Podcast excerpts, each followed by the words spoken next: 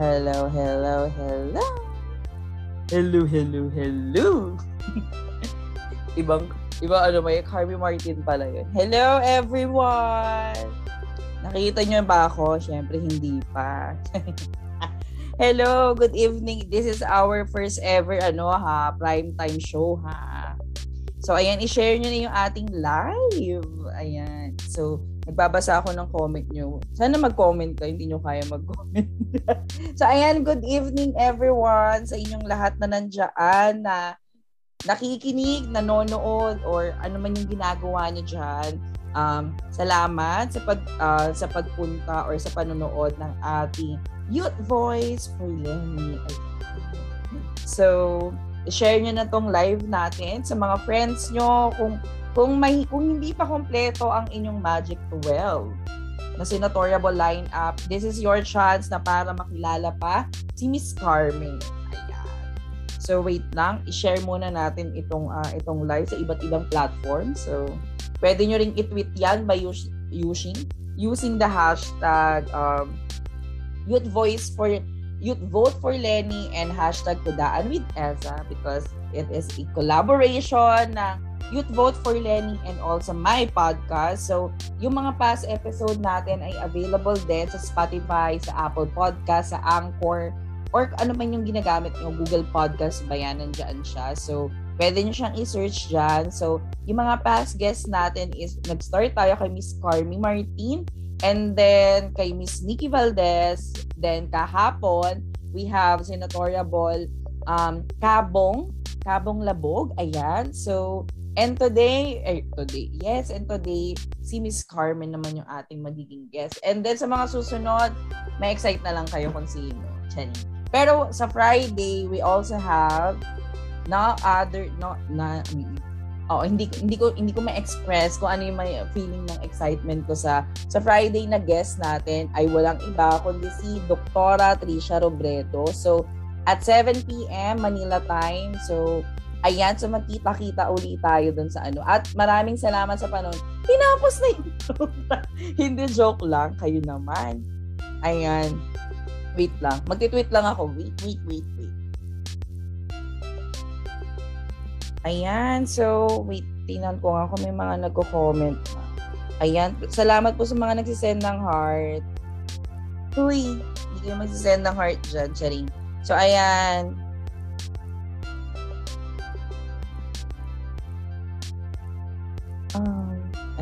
ayan, so please share comments, mag ano tawag dito. Um, mag-comment kayo diyan sa baba, babasahin ko 'yan maya-maya.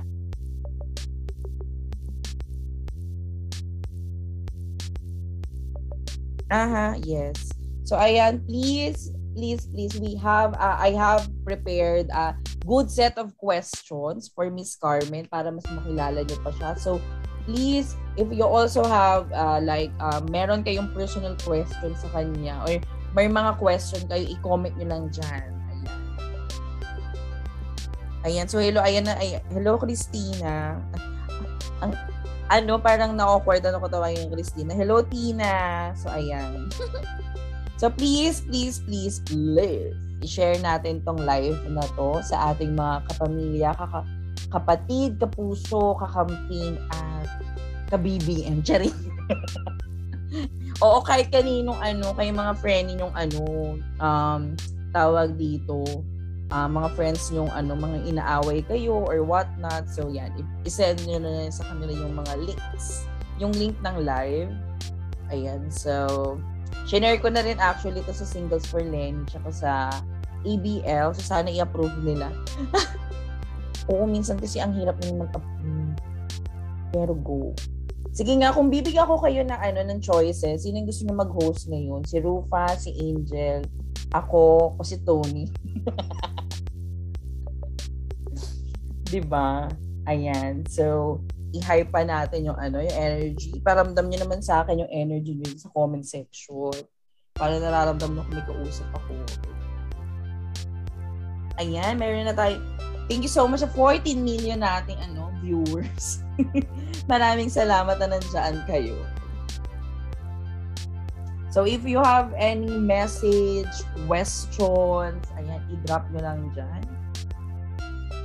Hindi naman, hindi naman para mag ano tayo, maglokohan tayo. For, Syempre Wednesday ngayon, 'di ba? Ayan, so bilang kakamping Wednesday, ito feeling ko ito na yung lagi kong shirt mag Wednesday. So ayan.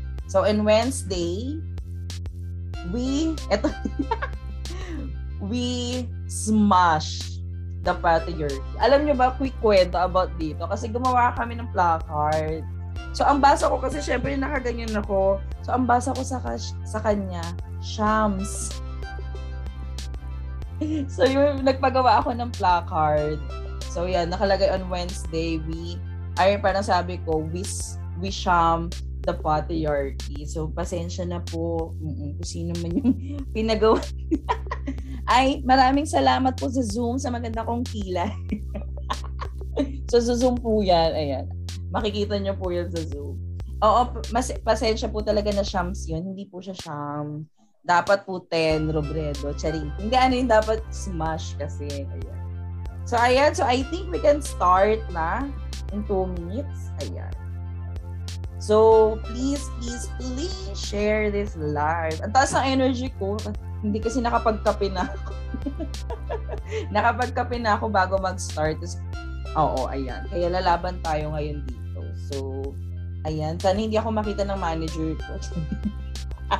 kasi mamaya-maya may work na din ako sa totoong buhay. Kulay pink ang tagi. Tama, Rutier.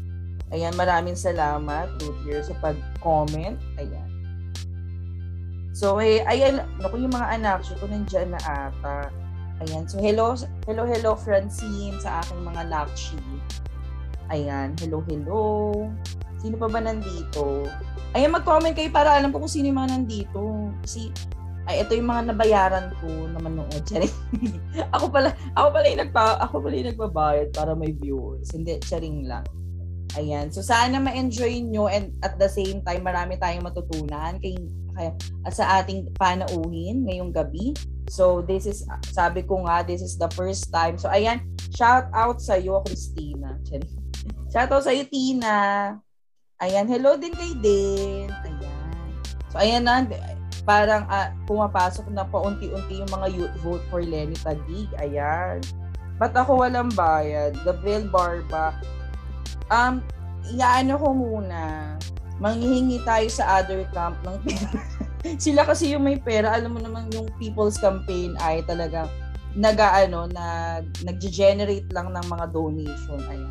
Ayan, hello, fra- ayan, tama. Happy Women's Month sa lahat ng mga ano, sa lahat ng mga mima, ng mga momshi, sa mga nanay, sa mga single, ano, single mom, single na ano, na ate, ayan.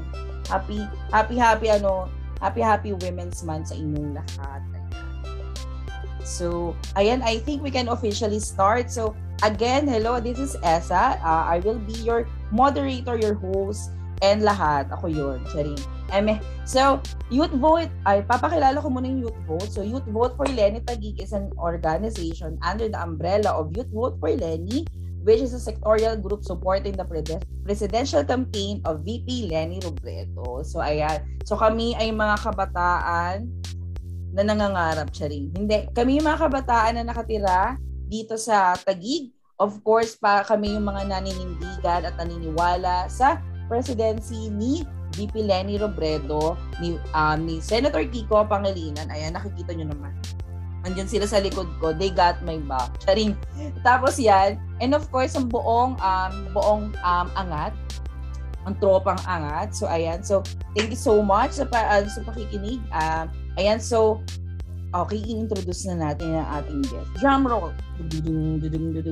So, she finished her, she finished her BA Mass Communication in Trinity University of Asia with Masters in Development Management in Asian Institute of Institute, hindi tayo magiging Spanish naman, Institute of Management. She is she is a champion of our PWD or person uh, person with disability, a gender equality, disability, and social inclusion specialist. Let's all welcome Miss Carmen Zubiaga. So, ayan. Let's give it a round of heart dyan sa comment section. Ayan. Hi, Miss Carmen! Ayan, nakamute pa po ata kayo. Ay. Yes. Nakamute pa ako. Hello, good evening everyone, and good evening to you, Esa, Chichi, and oh, nasa si Mark. Hayaan niyo na po yan si Mark. Ganyan po talaga siya. Okay. Nakangiti lang siya always. yes, I'm happy to be here. And Yes, so- uh, make kwentuhan with you. Yes, mag oh, very chikahan lang to Marihan. So ayan. So ayun nga po. So kamusta naman po kayo ngayon and also dun sa lahat ng nangyayaring ano campaign period po. Kamusta naman po kayo?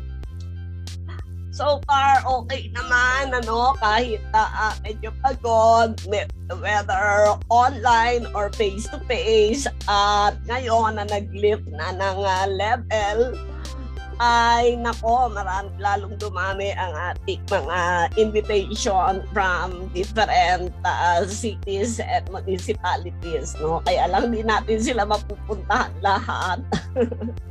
Yes. Especially now na Women's Month dahil uh, every Women's Month, ako ang number one resource uh, speaker Speaker. for women with disability.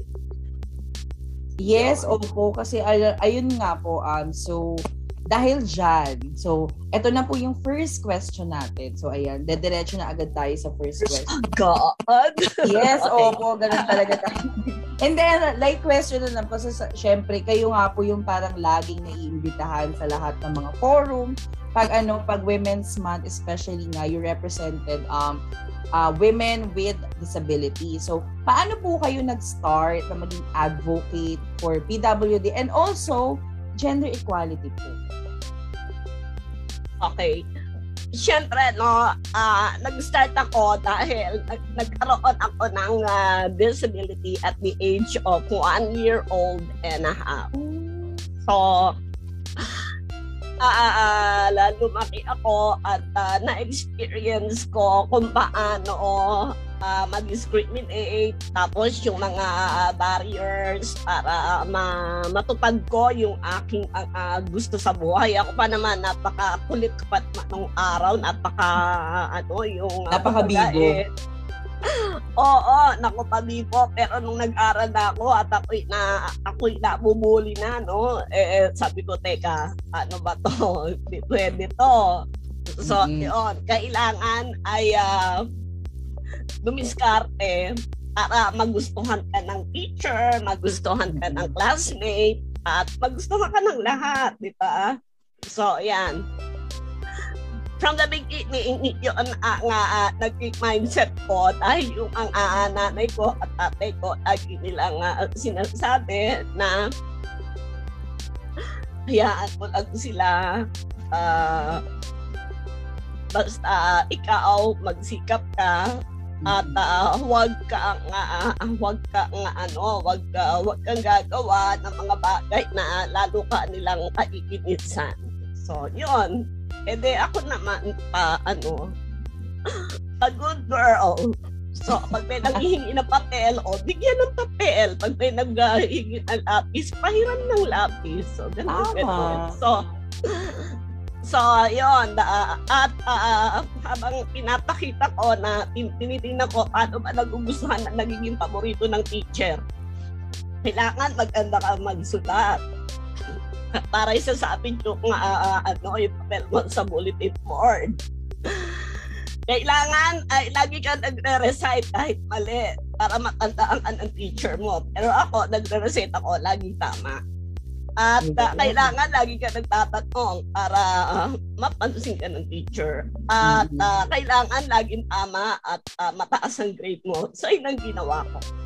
Yan. Kaya, I think ano po para sa ay opo, yun nga po. Tapos yun nga po, di ba, how about naman po sa gender equality naman po? Kasi parang feeling ko nag-share tayo ng sentiments. oo. Alam mo, kasi, ah habang lumalaki ako, no, ako, alam mo ako na meron akong, ah, anong ako, ah, teenager, kasi natigil ako ng pag-aaral, no, nagkaroon ako ng tindahan. Eh, yung tindahan ko, naging tambayan ng mga bakla. Ah! No, diba? Kaya naman naman nung kung kapanahon na natin ano yung mga yung mga ano natin yung ating mga gays talaga nga ano yung ostracize sila ang kanyang kanilang pamilya. Kaya minsan, uh, ano sila, yung mga, eh, parang uh, galit sila sa mundo at syempre alam natin no, yung uh, pinapakita nila ay kabaligtara ng kanilang nasa loob. So sa akin lang sila nakakapag ano nakakapagsabi ng kanilang mga sa loob. So alam ko kung ano ang dinaranas nila especially when it comes to love. Mm-hmm. Yan. Yes, And okay. uh, you know, yun, nakaka, well, oh, alam na yun. Ah, oo, oh, oh, kasi parang, yun nga po, parang, yun nga, kagaya po ng kwento nyo kanina, nakaka-relate po ko doon na tawag dito na parang kailangan natin talagang mag-ano, ma, siguro kaya din mga successful ang mga, ang ang member ng LGBT and also ng mga PWD kasi parang ang akala nila parang yung ano kasi yung pagiging bakla namin is kind of a dis- disability na parang kabawasan yun ng pagkatao namin na bakla kami ganyan so parang ang ginagawa ng mga ano ng mga bakla naging overachiever kami so we are doing our best na parang ma-acknowledge, maano, ma-acknowledge or mapansin or matanggap. Alam mo 'yun? Alam ko hindi na, alam ko din na hindi um, mostly ng ibang tao hindi naman talaga tanggap kami. Pero yun nga po na parang doon ako nakaka ano naka kasi yung tatay ko din po ay PWD so hmm. before uh, ano po siya naging PWD siya kasi po no nag-abroad siya OFW po kasi yung tatay ko. So before pa akong ipanganak putol na yung left left ba? Oo yung left na arm ano niya na na hand so kaya alam ko po yun na ano parang pag kami kami magkakasama, niloloko pa yun. Parang alam niyo yung, yung ano tawag dito, yung bomba. Yung poso, ginaganon-ganon ko pa daw yun nung bata ako. So parang yun, nung bata ako na parang hindi ko alam na ano pala yun, may uh, nakakaiba pala siya sa ibang tatay. Pero sa akin, yung pa, hmm. kaya siguro din um, sobrang tanggap ako ng tatay ko. Kaya hindi naman ako nagkaroon ng ano any negative na experience of physically or emotionally na bakla ako tapos yung ano. Kaya siguro din, awan ko, tanggap na tanggap ako ng tatay ko and also, yun nga, na parang naging natural lang sa akin na may kasamang ano, may disabled na person. Kasi uh, hindi ko rin naman din nakita sa kanya nung before pa siya ano kasi after nung ano din, parang grade 2 ako na ano siya tawag dito, na stroke siya.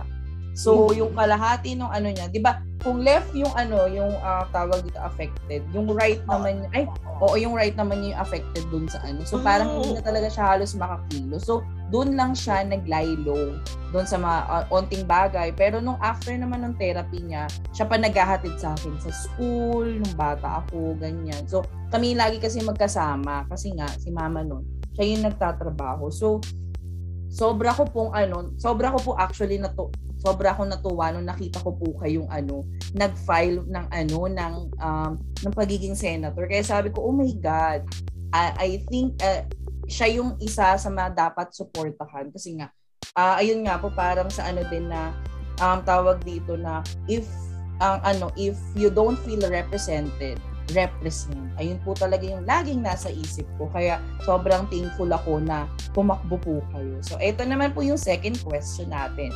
Ano naman po yung nakita nyong pagbabago sa mga pinaglalaban nyo po nung nagsisimula pa lang kayo, compare po ngayong panahon? Well, siguro, uh, nakita natin, ano, uh, meron ang mga batas na pinapasa in favor of uh, persons with disabilities. Pero kung, kung susuriin natin, hindi ito sapat dahil ito ay uh, uh, nagiging larawan ng uh, kawang gawa yung mga batas na kanilang ipinapasa at hindi natin gusto yung uh, gano'n. Halimbawa, discount uh, uh, may PWD card ba ang, ang, ang AirPods mo? Meron po, meron po. Bago po siya maging double citizen, bago siya naging senior, meron po siyang PWD Oo, di ba? Uh, pag, pag may pera lang siya, may pambili, saka lang siya makaka-discount. Okay. Pero kung wala siyang pambili, wala rin, di ba? At uh, uh, kung hindi ka mag uh, kung hindi ka uh, yung minsan na, na uh, iniisip natin na ito eh malaking ba malaking bagay siya talaga kung nagkakasakit ka at may gamot ka na kailangan. Malaking bagay yan sa mga senior, sa mga person with disability. Pero hindi ganyan yung kailangan natin na na pribilehiyo. Ang gusto natin yung makakasagot sa ating pangangailangan, halimbawa rehabilitation, Mm-hmm. yung ating pangangailangan sa mga assistive devices, yung pangangailangan ng mga deaf for sign language, yung pangangailangan ng uh, kapag pumanda ka na hindi ka na makakilos, yung uh, magsusupport sa uh, personal assistance. So, yun yung mga hinahanap natin. Parang sila, o oh, ayan, isang buhos discount. But, yung mga nasa rural area, di naman nila yan nagagamit. And uh, also, ngayon, nagbago rin ano, na unti-unti nagiging accessible na rin yung ating kapaligiran pero hindi sapat. Kapag nga pupunta tayo ng BGC, no, napakaganda, ano, uh, parang ito yung gusto ko na maging model community ng accessibility kasi nakikita mo lahat kasi sa BGC na lahat is accessible, yung mga curb cuts, yung kalsada. Totoo po. Pero sa iba, sa iba nga uh, uh, lungsod ng NCR at NCR pa yan, ay hindi ganoon ka, uh, ano, hindi ganoon ka uh, access ang mga roads, ang, lalo na ang transport, transportation. Yan, yan yung talaga na nakaka, ano, nakaka, uh, nakakadismaya. And also, halimbawa, yung mga, yung mga doors, no? Dapat, yung mga doors natin, aba, ikaw, yung, yung airpods mo, isa lang ang kamay. Tapos, uh, na-stroke na yung isa. Eh kung magbubukas siya ng pinto, eh round door na, hindi siya makakapihit. Opo. Diba? Kaya dapat lahat letter type ang ginagamit. Oo, para kahit yung putol niya, pwede niyong iganyan, bukas na yung pinto mo. Totoo po. Yung mga ganong bagay, no, yung uh, awareness about uh, design ng environment, uh, unti-unti na-address pero ang tagal kaya dapat talaga i-amend, i-amend yung accessibility law. Tapos yung sa employment, sa workplace, paano naman yung mga uh, workers na may uh, mental health condition, yung mga may psychosocial, no?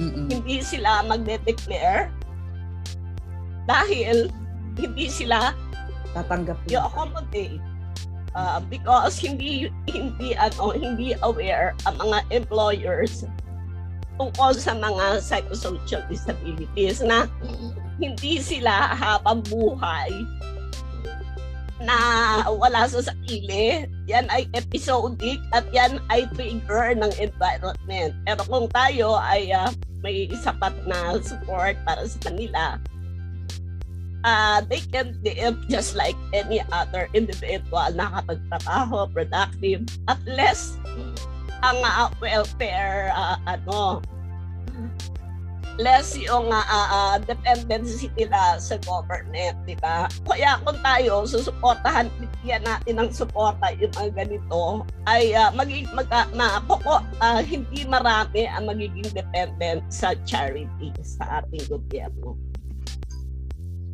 Totoo, ayun nga po parang nakikita natin na ano na parang if ever ayun nga pag um, pag may PWD ka, laging charitable institution yung pupunta. Mm, so walang ano naka-ready yung government to nasaluhin ka.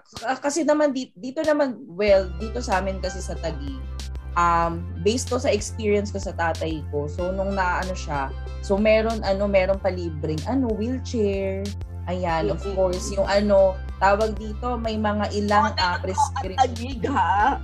Oh, actually, nung ano, opo, nung tawag dito, meron pa po sila yung maintenance. May mga ilang maintenance si Papa na ano, kinukuha lang namin sa health center. Kaya tama din po yung sinabi niyo, yung pagiging accessible na ano, ng, ng BGC na pero talagang walkable city siya kasi 'di ba kahit yung mga pedestrian doon kahit sinong tumatawid doon mas may ano, mas may uh, uh, tawag dito, mas may nakakaangat yung mga tumatawid kaysa sa mga sasakyan. Especially pag nasa high street po kayo, 'di ba? Talagang um, I think dalawa lang ata yung ano, dalawa lang ata yung street doon na merong ano, stoplight kasi yung the rest is talagang ano, kailangan yung mga pedestrian muna talaga yung tatawid. So, yun po.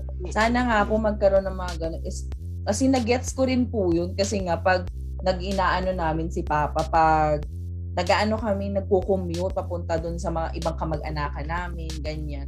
Hirap na hirap din kami kasi ang hirap umakyat ng jeep. 'Di ba? It's either eto pa nung ano, syempre wala pa akong trabaho noon. So very ano talaga kami, very commute na jeep, tricycle, and sobrang hirap na hirap kaming i-ano, i-commute si Papa. So, syempre nung nagkatrabaho, uh, medyo afford na natin, nakakaluwag-luwag na tayo. So, parang nakaka-afford na tayo mag, mag-grab, mag-uber dati. So, ayun po. So, sobra po pong naiintindihan yung ano, yung, yung mga pinagdadaanan. So, yun po. Next po, para sa po sa inyo, gaano nang po po ka-importante na may naninindigan especially po sa hanay ng mga kabataan uh, sa ano sa isyong panlipunan.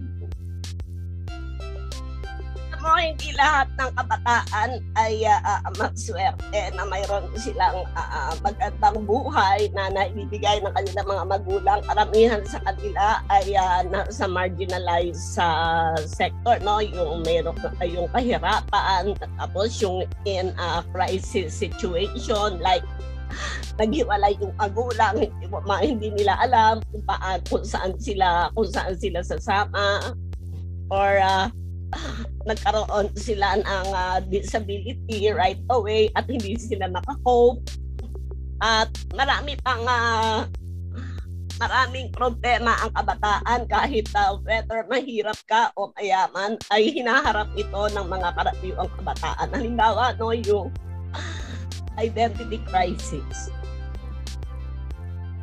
Dapat kasi ang uh, ating uh, simula pa lang sa pagkabata, meron talaga tayong uh, early intervention center not only for uh, not only for children with disabilities no but also for all children kung sa, na, na yung kanilang mga pamilya ay uh, hindi alam kung paano sila i-handle. So alam mo, ang gusto ko talaga, no, yung mga bata, uh, nag-start na lang silang matuto. Alam na nila yung values na dapat ay uh, uh, taglay ng isang uh, mama ng isang mamamayan para umunlad ang bansa. Yan kasi ang kulang sa atin dahil sa sobrang kahirapan ano ang mga magulang walang panahon para turuan ang kanilang mga anak at uh, hindi nare-reinforce kung ano yung tinuturo sa eskwelahan dahil baliktad ang dinadabna nila sa bahay. So, importante na may uh, tumatayo para sa kabataan dahil lalo na no hindi kung hindi na kung hindi tayo mapanuri sa mga pangangailangan ng kabataan ay uh, uh, paano na ang pag-asa sa kinabukasan. Pag gusto natin ang ating mga kabataan ay uh, magkaroon ng uh, tamang pananaw, magkaroon ng critical thinking, mm-hmm. Uh, magkaroon sila ng uh, commu- sense of community community. Nakamute po, nakamute po kayo, Miss Kyle. Okay, at nakamute po uli. okay, at higit sa lahat, kailangan nila na uh, ma- matuklasan ang kanilang uh, sariling kakayahan na gagamitin nila para sila ay mabuhay. No? Dahil lahat ng tao, meron tayong uh, mga gifts na kailangan ay uh, uh, uh, ma- ma- mapaunlad natin ano para ito ang ating puhunan sa magandang buhay. Totoo. 'Di ba kasi ayun nga po, I think yung pinaka-importante po na sinabi niyo about yung sa values formation talaga. Like talaga nung ano, um I think ayun din yung parang advantage for example ng Japan kasi 'di ba kahit kindergarten pa lang, ayun yung unang itinuturo sa bata, hindi ABCD or what not. It's values formation talaga. So tinuturuan kung ano, yung kung ano yung teamwork, ano yung pagkakaisa, ano yung ano, kasi ayun yung parang, yes may GMRC tayo, pero most of the time kasi na parang yung sa GMRC, parang feeling mo na mamlastic ka. Hindi ko alam kung ako rin nakaka, nakaka-feel nung gano'n, nung ano, may GMRC, di ba? Kaya sabi mo sa EP, sa edukasyon pagpapahalaga, di ba parang gano'n feeling ko na mamlastic naman ako dito, parang hindi naman yung ganyan yung nangyayari sa totoong buhay. Oh, best way to learn is through immersion. Yung bang nakikita buhay ka, dapat na kapag uh, meron tayong wa, ano, once or twice a year na yung mga bata, lalabas sila for a day or two, makikita buhay sila sa community. Para mm-hmm. ma ma-feel nila, ma, na ma-internalize nila kung ano yung values na inuturo sa kanila. Di ba? Exciting yan para sa mga bata. Mm Oo po kasi nga po yung ano, kasi maraming detached madala sa reality. Syempre parang tayo nakukulong tayo na okay ito lang yung okay. ano, ano ko.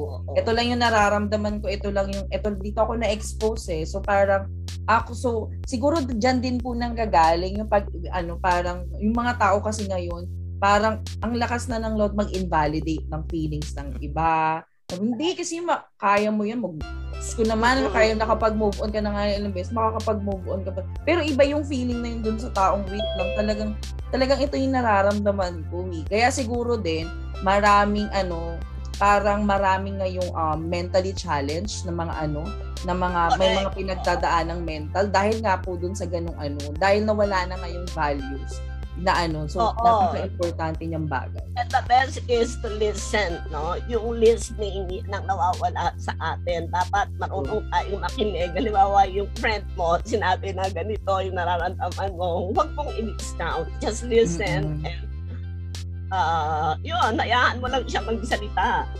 Mm-mm. O magpakita ka ng empathy. Oo. Diba? Paramdam mo lang siya kanina nandyan ka, pero nakikinig ka sa kanya. Ayun po. Oo, tama. So, ayan. So, peer, no, peer, yun yung mga peer, uh, ano eh, peer counseling, yung peer, uh, ano, yung uh, peer cooperation. Parang kayo-kayo kasi naiintindihan nyo eh. Pareho kayo ng uh, mga types na uh, ano, at mm-hmm. your age. Kaya, pero dapat maproan din talaga ang kabataan na how to uplift each other. Yes, tama po yun. So, next naman pong question natin ano naman pong mga batas, yung mga nais nung isulong kung sakaling papalarin po kayo makatawid sa Maynay? Well, ano, unang-una, gusto natin yung uh, yung pamahalaan para sa lahat, no? yung inclusive governance. Ibig sabihin na lahat ng uh, sektor kasama ay represented sa lahat ng mga decision-making bodies sa ating uh, from the barangay up to the city level. No? and uh, even at the provincial level.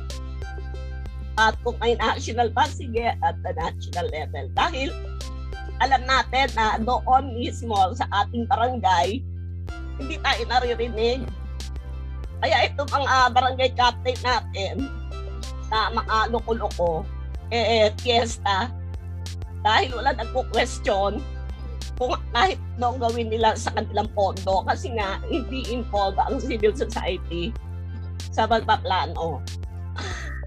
At bibigyan natin ng kakayahan ang mga civil society organization na uh, makilahok dito sa pagpaplano sa ating gobyerno no at at uh, at hindi at ang mga organisasyon ng ating mula kabataan, mga magulang, mga manggagawa, mga person with disability dapat lahat yan ay may kinikilala sa bawat barangay at sa bawat uh, syudad at uh, munisipyo. At hindi sila tatawaran, no? Babadgetan ang kanilang representasyon. Dahil uh, ito ito yung pamahalaan na gusto natin na talagang uh, kasama ang mamamayan sa pagpaplano at at uh, transparent ang pamahalaan kung saan dinadala ang budget. Uh, gusto natin ang lahat ng mga marginalized sector ay may uh, budget sa kanilang mga programa na magpapaunlad ng kanilang sarili at ng syempre ng kanilang kabuhayan.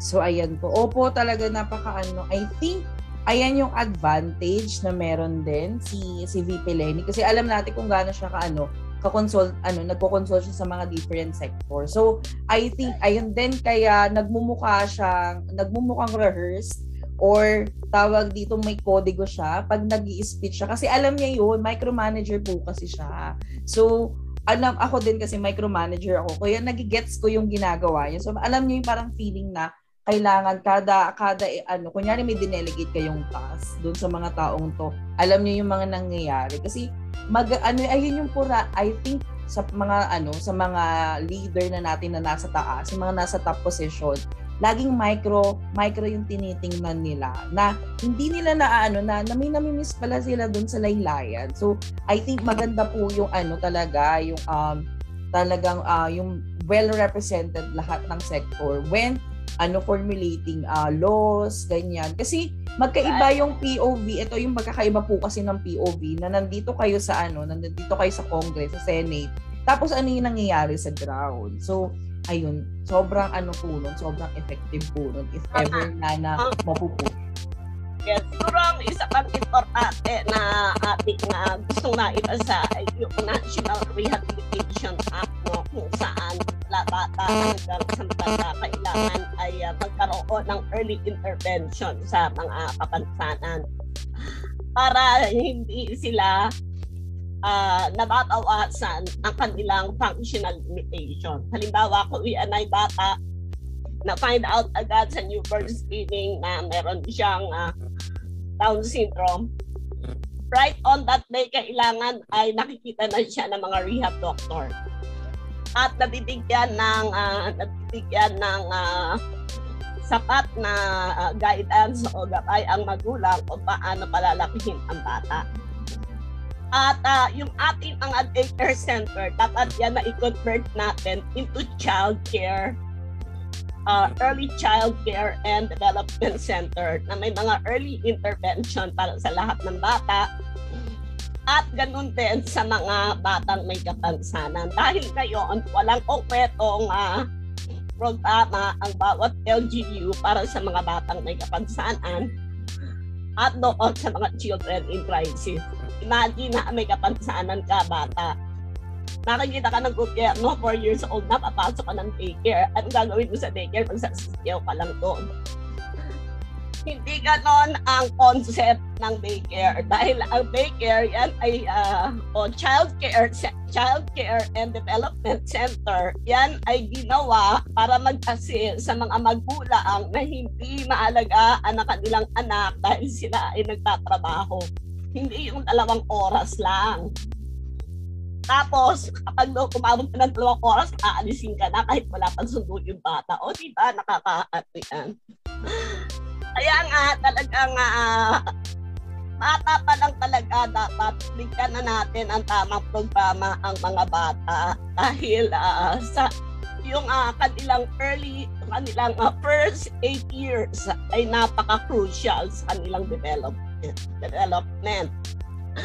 At hindi natin dapat ipagpalang bahala yan, ano, dahil we can come up with the best children, ano, mga genius, dahil alam, alam mo naman ang ating, ano, yung dahil ng Pilipino, no, nasasayang dahil kulang sa guidance ang ating mga bata. Yun.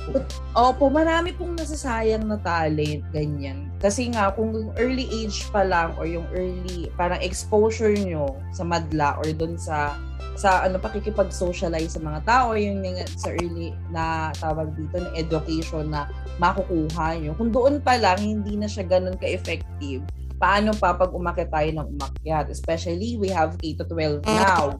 Diba? So, paano po siya magiging mas inclusive doon sa lahat ng ano ng klase ng ano ng bata, doon man sa mga abled or sa mga ano disabled na mga batang ano uh, lumalaki. Kasi nga parang ayun nga um, may mga naging classmate din naman ako nung ano na parang um, tawag dito na na kaya niyang makipag ano, kaya niyang makihalo sa amin na parang wala talaga sa kanyang ano, um, wala sa kanyang mali. Or ay hindi naman mali, mali yung term ko maam wala po siya ano, wala po siyang dinadalang ano kapansanan. So I think if we ano if we establish uh doon pa lang sa bata kasi doon po yun na doon po nabubuo yung mga prejudices na meron yung mga tao. Doon kasi uh, kunyari child from childhood kasi madadala mo yan pag ani eh, paglaki talaga eh, yung ano um kahit anong um mapa-discriminatory mang ano, something yan, misogyny, um, tawag dito, um, yung pagiging homophobes mo, lahat yan talaga, pwede mo makuha ng child kasi sinabi, ay naku, bakla naman yung isang yan. Kaya, um, um, ano yan, uh, pila yung isang yan, Diyos ko naman. Parang alam mo yung mga ganong moment po. So, yan, sobra po akong nakakaano doon, nakakatawag dito. Sobra akong thankful na may maganong ano, mag, uh, may mga ganong klaseng usapin na mabubuksan para sa mga susunod na generation. So, ayan. So, ayan naman po, kung ayun nga po, nasa pwesto na po kayo, ano po yung pinakauna yung project na gusto nyo pong gawin with the ano na po, kunyari proper funding na kayong nakuha or what not. So, ayun po. Dahil uh, gusto natin ang uh, pamahalaan para sa lahat, syempre, i-convene natin yung mga uh, magkakaroon tayo ng multi-sectoral uh, ano, consultation, ano, bababa tayo sa lahat ng uh, ano, kausapin natin ang mga kabataan, ang mga may kapansanan, ang uh, mga kababaihan, ang mga solo parents, ang uh, mga magsasaka, mangingisda. Dahil lahat yan sa kanilang hanay, pero mga may kapansanan, di ba? Kaya hindi natin maihiwalay ang kapansanan sa usapin ng bawat sektor. Dahil ang gusto natin, kahit ikaw ay uh, ah, LGBT with uh, disability, kailangan hindi ka itatakwil ng LGBT community at itataboy ka dun sa person with disability. At kung ikaw ay isang uh, ah, OFW na may kapansanan, hindi ka itataboy doon sa ano, kundi nandun ka pa rin sa OFW community. So, uh, gusto natin kasi inclusive, no? Ang inclusive ng uh, komunidad ay uh, pagtanggap maging sino ka man at hindi ka itatakwil kahit ano ka kahit uh, nang dahil lang sa iyong kapansanan o nang dahil lamang na ikaw ay nag, naging na naging LGBT ka at uh, o ikaw ay sobrang mahirap. O i, i, alam mo na ipap na ihahanay natin sa ang kapansanan sa kahirapan ano dahil pag mahirap ka hindi ka makakilos eh Ganyan din ang kapansanan. Kaya ang kapansanan at kahirapan magkapatid yan. So, yan yung gusto nating solusyonan. Ah. Lahat ng uh, kapansanan sa lahat ng sektor, dapat yan ay maging responsibilidad ng kanya-kanyang sektor. Totoo po kasi parang ano, nagkakaroon siya ng systemic na ano, na systematic na connection. So, parang pag yun, parang nabuo na yung system na yun, doon po nagpa-pile up lahat ng problems na meron tayo. So, yun po. Ayan, so, sa tingin nyo po, ayan, feeling ko nasagot nyo na to, pero parang magdigdip na lang po tayo. Sa tingin nyo po, friendly po ba ang Philippines sa mga kababayan nating uh, na merong uh, na PWD? Uh, hindi talaga ano dahil uh, ang transport system natin na uh, napaka-importante for our mobility whether uh, disabled ka o whether may disability ka o wala ay wala ring provision para sa may kapansanan. So, paano siya makakatrabaho? Paano siya makakapag-aral?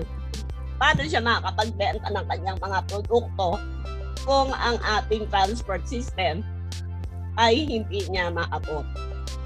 So, napakahalaga no dahil ang ating transport system ay napakahalaga hindi lamang sa may kapansanan kundi sa lahat ng tao.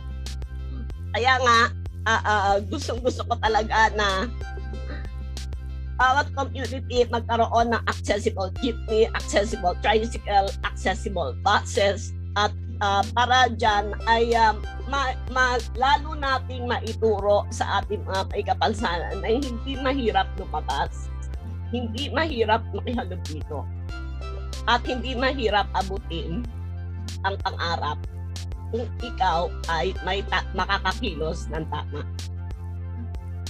So, ang layo pa, no, ang ating mga tourist destination uh, na ito dapat ay nagiging market din ng ating mga may kapansanan para sa kanilang mga produkto ay parang kinakalimutan ano na gawing itong accessible para sa lahat. Dahil alam mo kung sino ang maraming pera, yung mga matatanda na retiree.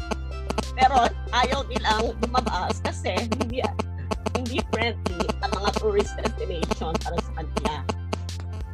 Kapag sila ay lumabas, sila ng kasama nila. Buong pamilya, o kaya ay apat. Dahil noon ano nag uh, nagpa-conference kami na uh, uh, uh, host kami ng international conference hirap na hirap kaming maghanap ng accessible uh, hotel. At uh, instead of 300 participants lang ang expected namin naging 700 dahil bawat isa ay dalawa-dalawa din yung kasama or more. So o di yung ano yung uh, Patite, uh, siya nag-benefit dahil maraming turista ang dumating. Dahil meron silang mga lugar na may accessibility at may meron silang mga provision sa mga uh, uh, sa mga accessible transport na pwedeng gamitin ang mga tourists with disability. So, isang example yan ano na uh, malaking market ang uh, accessible tourism para sa atin. Kaya dapat talaga gawin nating accessible ang ating kapaligiran at sumunod tayo sa batas ng accessibility law.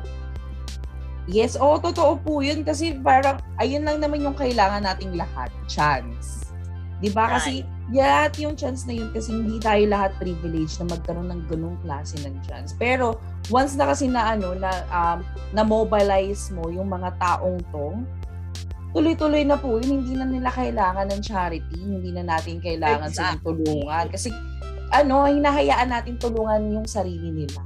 Kasi nakikita naman natin kung paano ka-hardworking yung mga kapatid nating ano may kapansanan kung hanggat kaya nilang kumilos talagang kumikilos naman sila at gumagawa sila ng paraan para maghanap buhay so ayan po um next naman po ayan so bilang ano kayo po ay especially sa gender equality and inclusion, uh, maaasahan po ba namin ang suporta nyo po sa SOGI bill?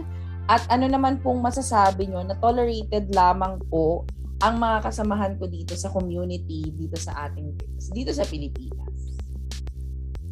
Well, you know, uh, sabi ko nga, lahat tayo, uh, ito ay based on the Declaration of Human Rights everyone has the right to choose their preference sex, whether it's uh, it's uh, whether it's according to sex or gender, uh, living arrangement, at uh, where to live. Diba? Karapatan niya ng isang tao, kaya hindi natin pwede ipagkait yan sa mga tao uh, in uh, on the basis of uh, gender preference. So, lahat tayo ay uh, pantay-pantay sa mata ng batas at lahat ay kailangan ng proteksyon. Dahil ang maibibigay lang ng uh, uh, ng Estado sa ating mamamayan, lalo na doon sa mga marginalized and vulnerable, is protection uh, through law. Kaya uh, hindi makatatungan na sila ay huhusgahan at hindi na ay ang kanilang karapatan on the basis of sexual preference. Kung ito ang basis mo dyan ay religious belief, uh, that's unfair. No? So, uh, nandyan ang batas uh, at it's your decision uh, kung uh, naggamitin to o hindi. Yes, oh, totoo po. Kasi, choice. Oo. Ayun nga po, bukod sa chance, meron tayong choices. So, yung choices na yon is, um, ayun yung para magpapalaya sa atin sa mga gantong ano, um, gantong klaseng usapin. Kasi nga, if ever man na magka, 'di ba kahit anong uh, discriminate sa amin, kahit anong um, tawag dito pag invalidate ng existence namin dito sa sa um, tawag dito sa dito sa society na meron tayo eh, kami din naman yung ano, ay gaya nga ng sinabi ko, parang tayo bilang uh, mga disabled, ay disabled or kami sa mga uh, sa uh, tawag dito sa LGBT uh, community is parang ginagawa nilang disability nga yung ano namin, yung gender identity namin and expression. So, parang mm-hmm. um, pag ginawa, ayun nga, parang wala kaming papanghawakang something na hindi nyo pwedeng gawin sa amin yan kasi na, nasusulat sa batas na lahat tayo dapat um, irespeto yung kung ano man yung pinili ng bawat isa and also kung ano man yung as long as hindi ka gumagawa ng masama, 'di ba? Parang sabi ko nga wait lang naman, parang yung community namin is in nga parang home kami ng mga creatives, ng mga ano, ng mga tao. Kasi nga pinilit namin maging ano, pinilit namin maging overachiever. So pagiging overachiever namin, kami yung nag nag uh, ano, kami yung nagiging breadwinner ng family namin. Kami yung isa sa mga pinakamalalaki magbayad ng tax. So bakit naman kailangan ipagdamot niya sa amin yung equal rights na meron din yung regular or yung mga cisgender na mga tao, di ba? So, uh, thank you so much for the support. Yeah. Alam mo, para sa akin kasi religion is a personal choice. It's up to you. Uh, dahil tayo nabubuhay tayo, di ba? Sa, kung pag-uusapan natin, eh, ang Biblia, sabi nga, tinanggal na ni Kristo yung lahat ng mga nakasulat doon at pinalitan niya na bakit mo, uh, mahalin mo ang kapwa. At uh, yun, mahalin mo ang iyong kapwa at magpatawad ka. Yon ang batas. Yon ang batas ngayon. Bakit kung uh, ang isa-site nila ay Biblia. Pero alam mo, kanya-kanyang interpretasyon yan. At ang interpretasyon ko, patawarin mo ang uh, uh, patawarin mo ang sarili mo at mahalin mo ang kapwa mo na matulad ng pagmamahal mo sa iyong sarili. Yon. Mic drop, Charing. Eh, medyo po nag wait lang po, medyo po nag-static po ata yung microphone niyo. Baka mo pa malapit uh, yung mic niyo po sa cellphone niyo po or what. Kaya okay. medyo nag-static lang po tayo. Pero okay, mukhang okay na po ngayon. So, next question naman po tayo. So, why did you choose naman po to support the Lenny Kiko tandem na ngayong darating na halala? Alam mo, nung uh, ano, na 2016 pa lang, no, Lenny na tayo. At uh, madalas ako ma ano mabuli dahil diyan sa ano ko na yan, diyan sa paninindigan ko na yan no na Lenny. Tapos nung kumandidato ko, sinabi ko na walang kulay ang aking politika. At uh, pero hindi nila naintindihan na pag sinabi yung walang kulay, Ibig sabihin, ang aking uh, plataforma dapat ay i-adapt ng lahat ng partido dahil ang disability ay cross-cutting issue. So, yun ang sinasabi ko na uh, walang kulay dahil yan ay dapat nasa lahat. Rainbow dapat, di ba? Yes. Pero, sino pa lang naman ang nag-adapt ng aking plataforma? Di syempre si Madam Penny, no? Kasi magkasama na kami noon pa. At yung kanyang oh. sis at yung kanyang sister-in-law ay talagang body-body ko yan when it comes ay, to rehab. Ano. Doc Penny po. Yes, oo. At sabay kaming nag ano, yan, sabay kaming nag-aral niyan sa ano sa Yale Yale ano off campus sa course. Oh, so at kami rin ni uh, ano ni uh, Doc Penny ang nag-advocate for PhilHealth packages for children with disability at lahat ng mga uh, ano lahat ng mga programa na pinakikinabangan ngayon ang marami. So, so ano uh, so, noon, talaga yung ano relationship mo sa kanila? Oo, at saka noon talaga nung nagkandidato ako, hindi ako nag-express ng uh, threat ng aking ano ng aking uh, kung sino yung aking presidente.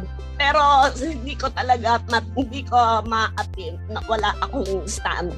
Dahil ya, kapag ikaw ay neutral, ibig sabihin eh wala kang ano, wala, wala kang wala kang uh, uh, wala kang paninindigan, ano, kailangan mer, uh, somehow meron kang sinusuportahan. Hindi pwedeng sasabihin mo na wala.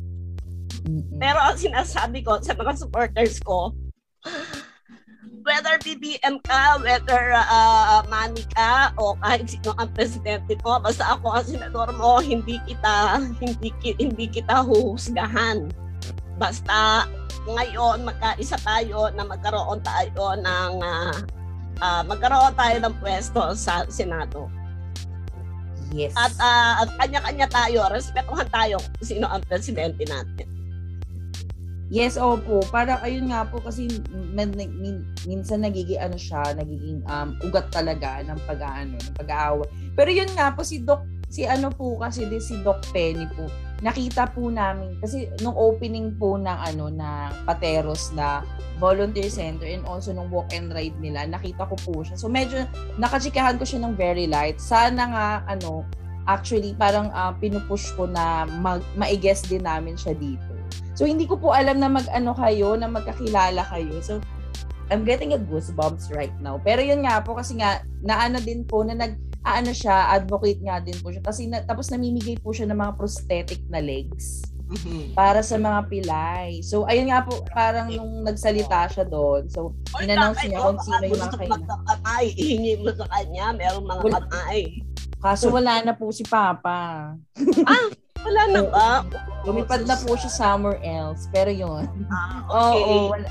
O, hindi na naabot ang mga pagbabago, pero, oh, So, yun, ayun nga po. So, ayan, thank you so much for that. Oh, kasi parang talagang uh, napaka-importante na may I think meron covenant din for PWD kasi sa amin sa LGBT meron covenant din. Meron din sa right. sa tawag dito sa senior, tapos meron din po sa PWD. So, napaka-importante na alam natin yung mga stand ng mga sinusuportahan natin dito sa mga issue to. Kasi ito yung mga issue talagang ano, yung nangyayari na parang yung iba, parang it's either din na downplay o hindi lang nila talaga pinapansin. As long as na may nakukubra sila sa yaman ng bayan, pero tuloy-tuloy lang sila dun sa mga ganong klase nilang ano, gawain. Ayan. So, ito naman po, uh, gaano po kaimportante ang papel ng mga kabataan ngayong eleksyon? Uh, uh, alam mo, ang mga kabataan ngayon, walang takot at uh, na ako, tuwa talaga ako sa mga kabataan, tuwa ako sa inyo, no? Dahil kayo talaga ang uh, sumasabak no? Lalo na sa pag uh, ano pagpuyog sa mga troll no? Sa mga ano ay nako talaga sabi ko sige mga anak ano yan? Puyugin niya mga yan ganyan. So I cannot uh, imagine no this world kung ang mga kabataan ay ating pababayaan na hindi nila uh, hindi mabuo yung pagmamahal nila sa bayan at yung kanilang paghahanap ng katotohanan. Dapat kung hindi tayo, hindi natin uh, kinukonsinte yung mga maling uh, impormasyon na kumakalat. Dahil hindi lahat ng kabataan ay nakapag-aral at may tali at uh, lumaki sa pamilya na bukas sa katotohanan. Sila yun dapat na ating tinutulungan. At ayaw natin, habang buhay silang mamuha, ma, habang buhay, sila ay nasa kadiliman. At sino ang liwanag sa dilim? Youth for Lenny. diba? Ayan, Yes, ayan naman po. So, ayan na po.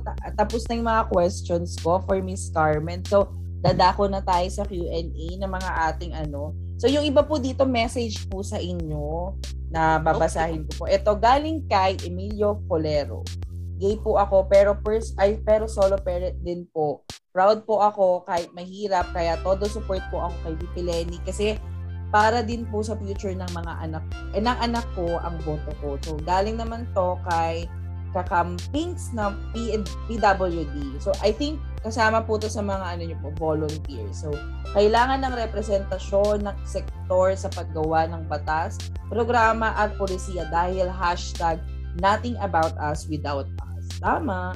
So, galing din po sa kanya, hashtag dignity, not charity. So, galing kay Micah, does she need vo- Ay, ito po, ito po yung tanong. Does, does, ah, ano ba nabubulol ako? Does she need volunteers po ba? I think this is a great platform po to share paano po daw po mag-volunteer sa inyo.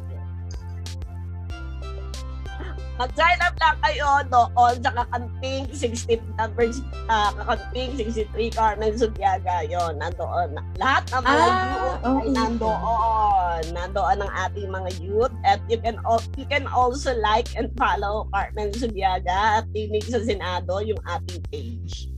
Ayan, so ayan, ayan guys. So paki-follow, paki-like yung page ni ano ni Miss Carmen. Ayan. So Madam, ito, galing naman po kay Mark Ordonio.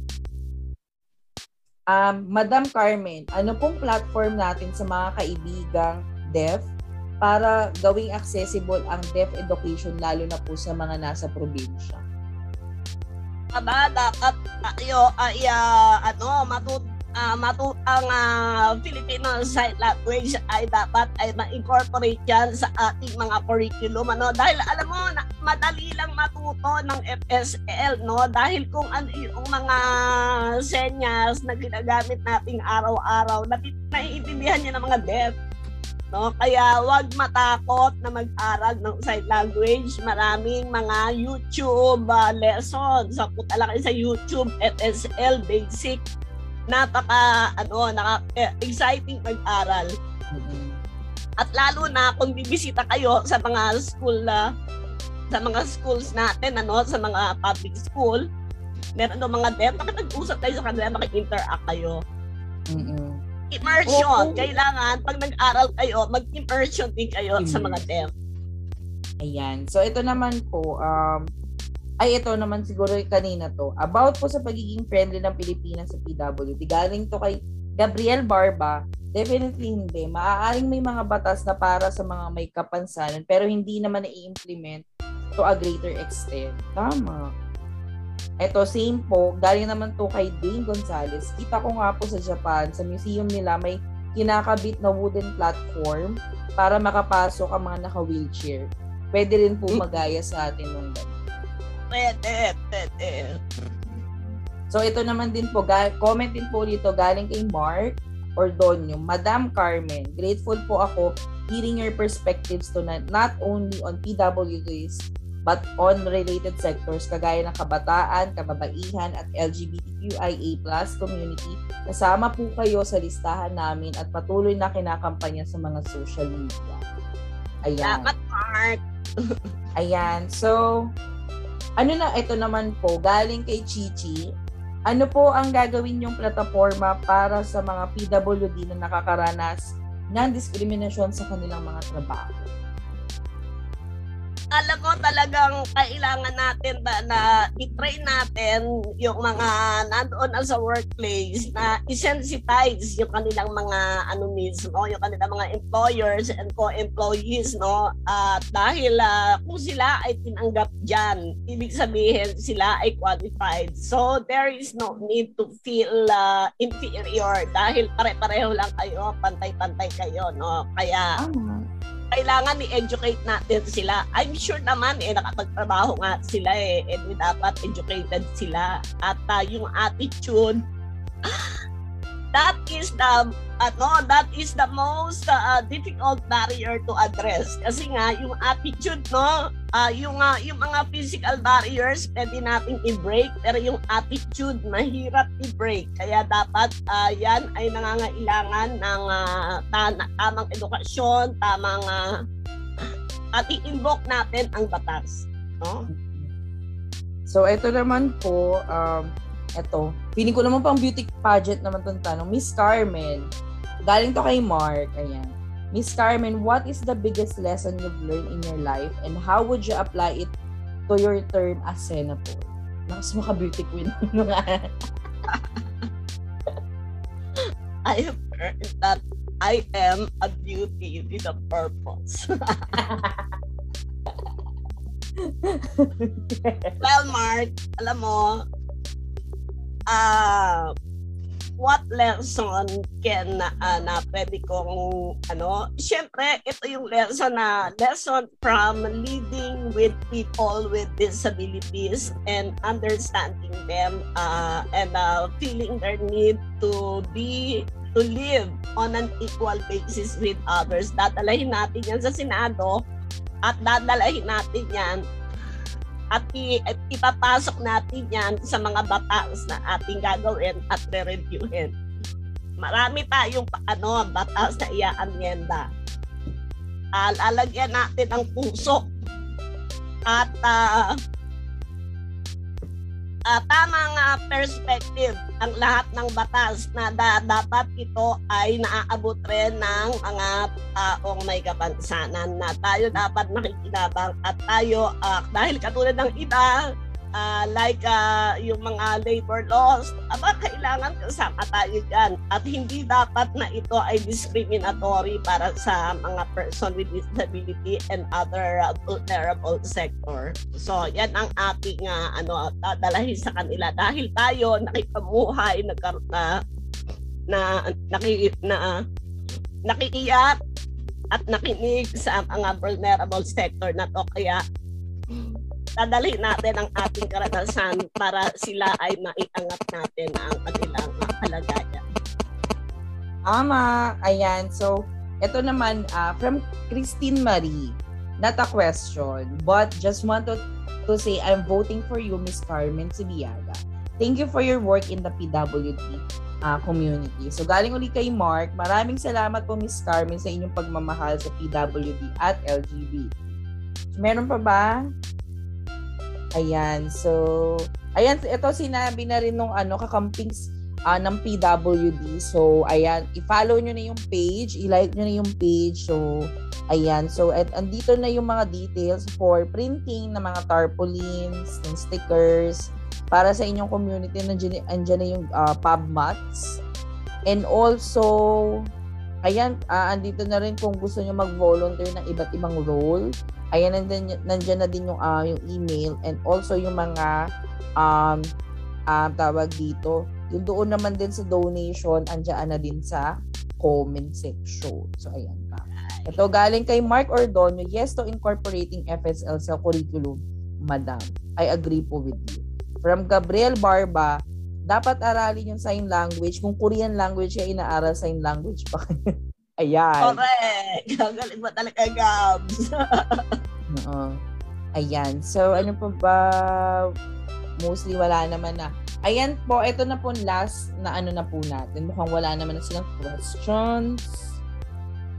Ayan, ito, galing uli kay Mark.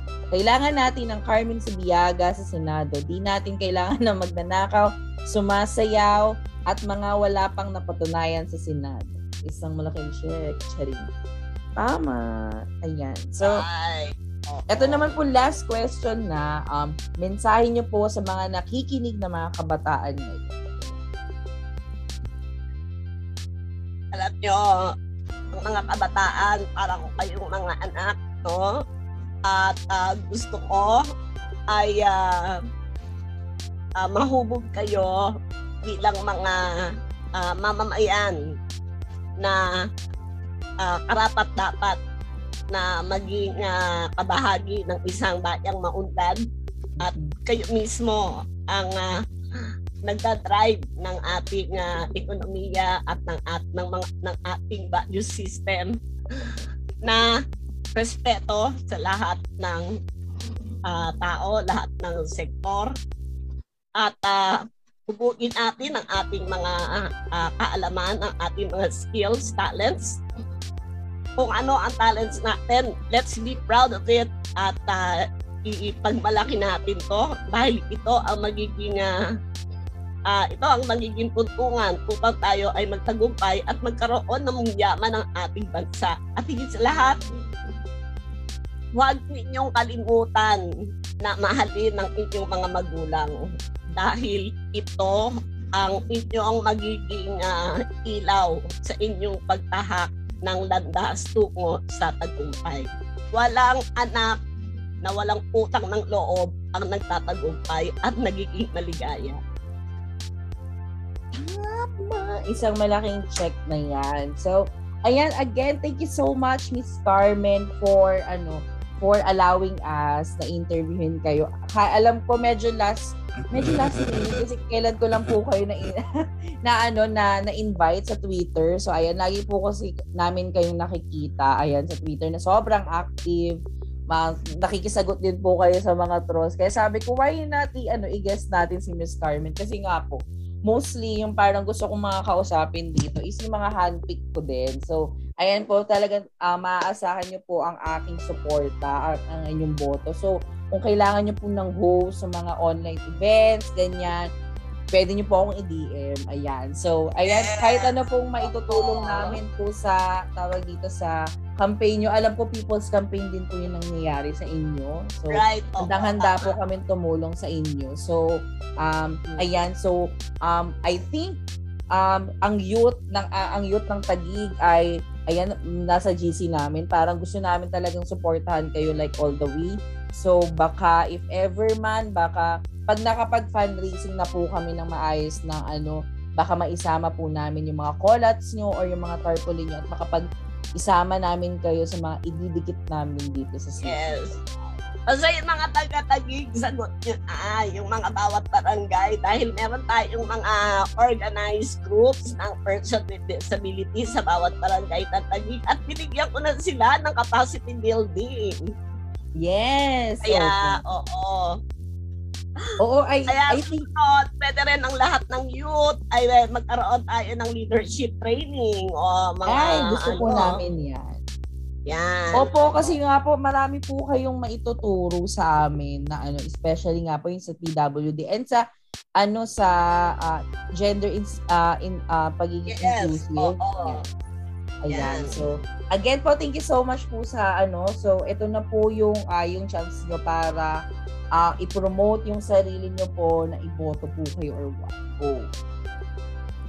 Okay, uh, syempre nagpapasalamat tayo sa pagkakataong ito. No? Alam natin na ang kabataan ay naghahanap ng uh, tamang tao na susuportahan at sabihin natin na ito na ang panahon para baguhin natin ang mukha ng politika sa ating bayan at huwag na nating palawigin pa itong mga maling paniniwala tungkol sa politika dahil ang politika po uh, ngayon sa paniwala ng marami ay napakadumi. Ito ay madumi kung ito ay walang cause. Bakit ka tumatakbo? Wala lang. Ngunit kung ikaw ay tumatakbo dahil gusto mo ng representasyon para sa mga may kapagsanan at mga vulnerable groups, kung ikaw ay tumatakbo dahil gusto mo ng environment protection, kung ikaw ay tumatakbo dahil gusto mo ng uh, equal uh, opportunity sa employment, at lahat pa ng mga dahilan na may uh, na may kasaysayan para sa bayan, hindi yung wala lang. Diba? Kailangan lahat ng kandidato may dahilan at may uh, layunin sa kanyang pagtakbo.